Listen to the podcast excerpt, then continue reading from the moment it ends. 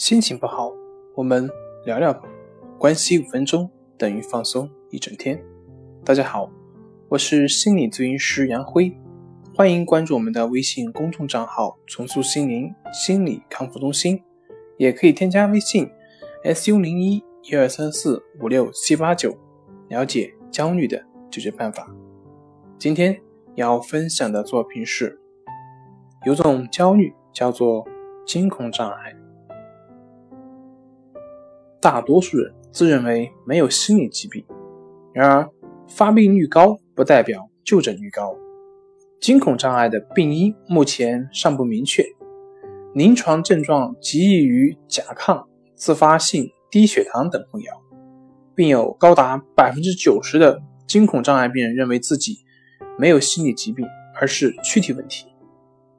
其中，百分之五十到百分之六十的人会因为相关的症状去看心内科、神经科、呼吸科或耳鼻喉科等等，仅百分之十一的病人将此症状归于心理原因。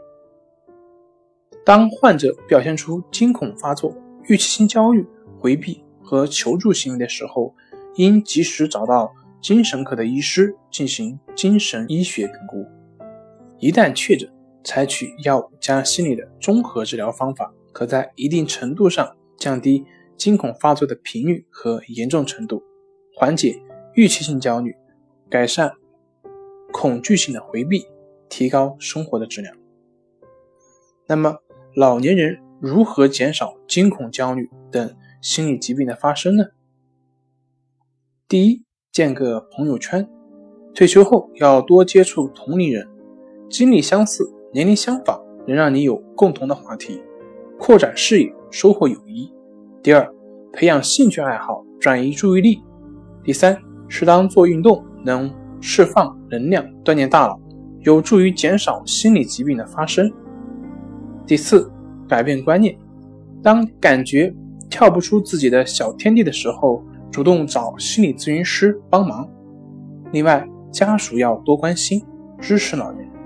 不可随意的指责与其争辩，和谐的生活环境以及人际关系将更有利于中老年人的身心健康。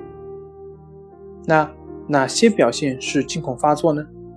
第一是心悸或心率加快，第二是气急或有窒息感，第三胸痛或胸部压迫感，第四咽喉阻塞感，第五头晕。或晕倒，第六，恶心或腹部不适，第七，出汗，第八，恐惧感，第九，濒死感，第十，失去控制感，第十一，躯干肢体麻木或刺痛，第十二，发冷或潮热，第十三，现实或人格解体。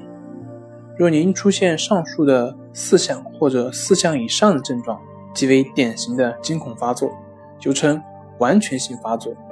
若发作时的症状不足四项，则为不完全性发作。建议您及时进行咨询，针对性进行治疗。好了，今天的分享就到这里，咱们下回再见。